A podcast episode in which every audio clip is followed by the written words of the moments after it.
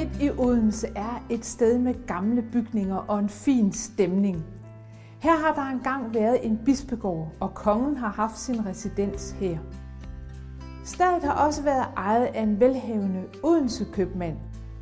Men det endte hos en adelig familie Brahe, og i begyndelsen af 1700-tallet der oprettede Karen Brahe et adeligt kloster for ugifte adelsdamer, der kunne tage ophold på klosteret. Karen Brahe elskede bøger, og hun skabte i sit jomfrukloster en enestående bogsamling på flere tusinde bind af bøger og sjældne manuskripter. Klosteret bestod helt frem til 1970, hvor de sidste adelige damer forlod stedet. I dag er Jomfruklostret smukt restaureret af Real Dania, og det benyttes af Syddansk Universitet. Karen Brahes bøger de er her ikke længere, men hvorfor ikke fylde det smukke gamle kloster med nye bøger? En samling af det bedste af nyere dansk litteratur. Velkommen til Majs Litteraturkanon.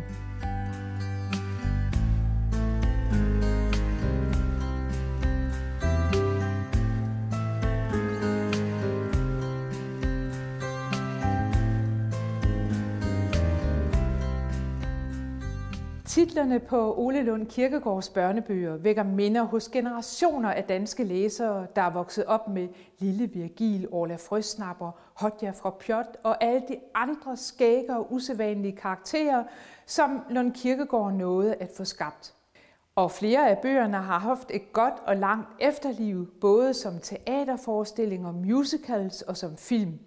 Der er simpelthen så godt et stof hos Lund Kirkegaard, så spændende personer og så sikkert et fortællegreb i hans historier for børn, at de kalder på at blive fortolket i stadig nye genrer og nye medier. Ole Lund Kirkegaard var en af de første og vigtigste forfattere i det nybrud i børnelitteraturen, der fandt sted fra slutningen af 50'erne og ind i 1960'erne. De unge forfattere gav slip på den pædagogiske moralisme, der havde præget mange børnebøger, og fandt en fortælleglæde og en lyst til kunstnerisk at udfordre sig selv, og et, øh, fandt et nyt fristed, som man bedst kan parallelisere med H.C. Andersens eventyr. Med Ole Lund Kirkegaard, der begynder simpelthen en renaissance i dansk børnelitteratur, som er med til også at gøre dansk børnelitteratur internationalt kendt. Ole Lund Kirkegaards bøger er sådan, således oversat til mere end 30 sprog, og hvad vi oplever hos Ole Lund Kirkegaard, det er skæve eksistenser, det er historier uden nogen morale, men med masser af sjov og ballade og kunstnerisk overskud. Og til med et mod til stik mod alle konventioner, også at fortælle historier med en ulykkelig slutning. Sådan en historie, det er fortællingen om drengen Ivan Olsen, der er offer for ældre drenges mobberi i skolen, for en brutal far, en svag mor og nogle lærere, der overhovedet ikke har nogen forståelse for de børn, som de skal undervise. Ivan, han bliver drillet af de ældre drenge, fordi han ikke er god til sport. Han har svært ved at læse, og han kan ikke cykle, og han kan ikke spytte langt. Faren og moren de skælder ham ud, fordi han ikke oplever, sådan lever op til de gængse drenge- og mandeidealer, og altid kommer hjem med våde bukser, fordi han har fået buksevand. Og lærerne de tvinger ham ind i deres system, så han øh, bliver til grin over for kammeraterne. Og da Ivans far han så får fat i historien om Tarzan, Tarzan i urskoven, og udnævner sin søn til Gummitarsan, da han ikke kan leve op til idealerne, så går det hele endnu værre. Gummitarsan, det bliver det øgenavn, der forfølger Ivan. Ikke engang en indgriben fra sådan en nogenlunde venligsindet heks kan hjælpe Ivan. Selvom han en enkelt dag, så får han altså kræfter ved heksens hjælp, så han kan sætte sig i total respekt hos sine mange plageånder, så slipper han altså ikke for deres mobberi. Alle de gamle mobbemetoder, de vender tilbage, så snart den gamle heks hun er forsvundet, og Ivan igen er den forfulgte gummitarsan. Fortællingen den slutter simpelthen med, at alle drillerierne på klokkeslæt går i gang igen, og Ivan kommer hjem. Øhm, da han så kommer hjem, der har hans far anskaffet sig en ny Tarzan-bog, Tarzan vender tilbage, som Ivan nu skal i gang med at leve op til. Det særlige, det helt særlige ved Ole Lund Kirkegaards fortælling, det er, at Ivan trods alle drillerierne, ja, så er han ikke noget ynkeligt mobbeoffer. som vi får meget ondt af. Han er en overlever. Han er en heldmodig antihelt, der må finde sig i drillerierne, men som aldrig underkaster sig drillepindene, selvom han må give for tabt. Han er beslægtet med den lille dreng i H.C. Andersens eventyr. Den lille dreng, der om kejseren siger, han har jo ikke noget på. Ivan han udfordrer på den måde sine lærere, og han kræver en forklaring på, hvorfor han skal lære at læse, og hvorfor han øh, skal springe over bukken. Han vil simpelthen vide det.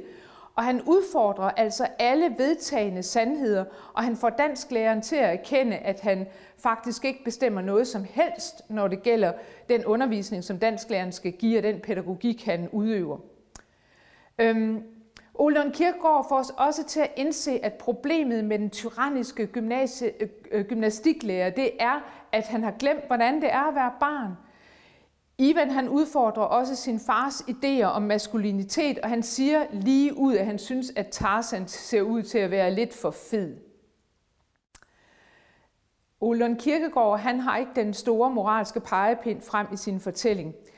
Øh, at mobning det er forkert, det behøver han jo ikke at pinde ud for os læsere. Det forstår vi lige med det samme. Men vi kommer til at holde af Ivan og de groteske situationer, historien om ham er fuld af. For øhm, der er fuld fart på, når Ivan han kører afsted og ender i havnen på sin mors cykel, eller sender sin far ud på en klatretur i høje træer. Olund Kirkegaards fantastiske tegninger, de hjælper fortællingen på vej, og de giver den både en utrolig sødme og en humor. I Rasmus Asks teateropsætning af romanen fra 2016, der slutter forestillingen med, at de medvirkende samler sig på scenen, og så siger de, vi er alle gummitarsan. Den moral, den kan man godt udlede af fortællingen, men Ole Lund Kirkegaard bliver aldrig så håndfast i de budskaber, han har. Han koncentrerer sig om, nøjagtigt på samme måde som H.C. Andersen, at skabe en kunstnerisk og en sproglig stærk fortælling, og det kan han til fulde. Øh, her kommer et lille citat, hvor øh, Ivan er en H.C. Andersensk lille dreng, der afslører sin fars fordomsfulde tankegang. Ivan Olsens far synes, at Tarzan i Urskoven var en vidunderlig bog, og han synes, at Tarzan var en vidunderlig mand. Så da han havde læst bogen færdig, kaldte han på sin søn Ivan Olsen. Her, sagde han til Ivan og pegede på et billede i bogen. Her skal du bare se et mandfolk.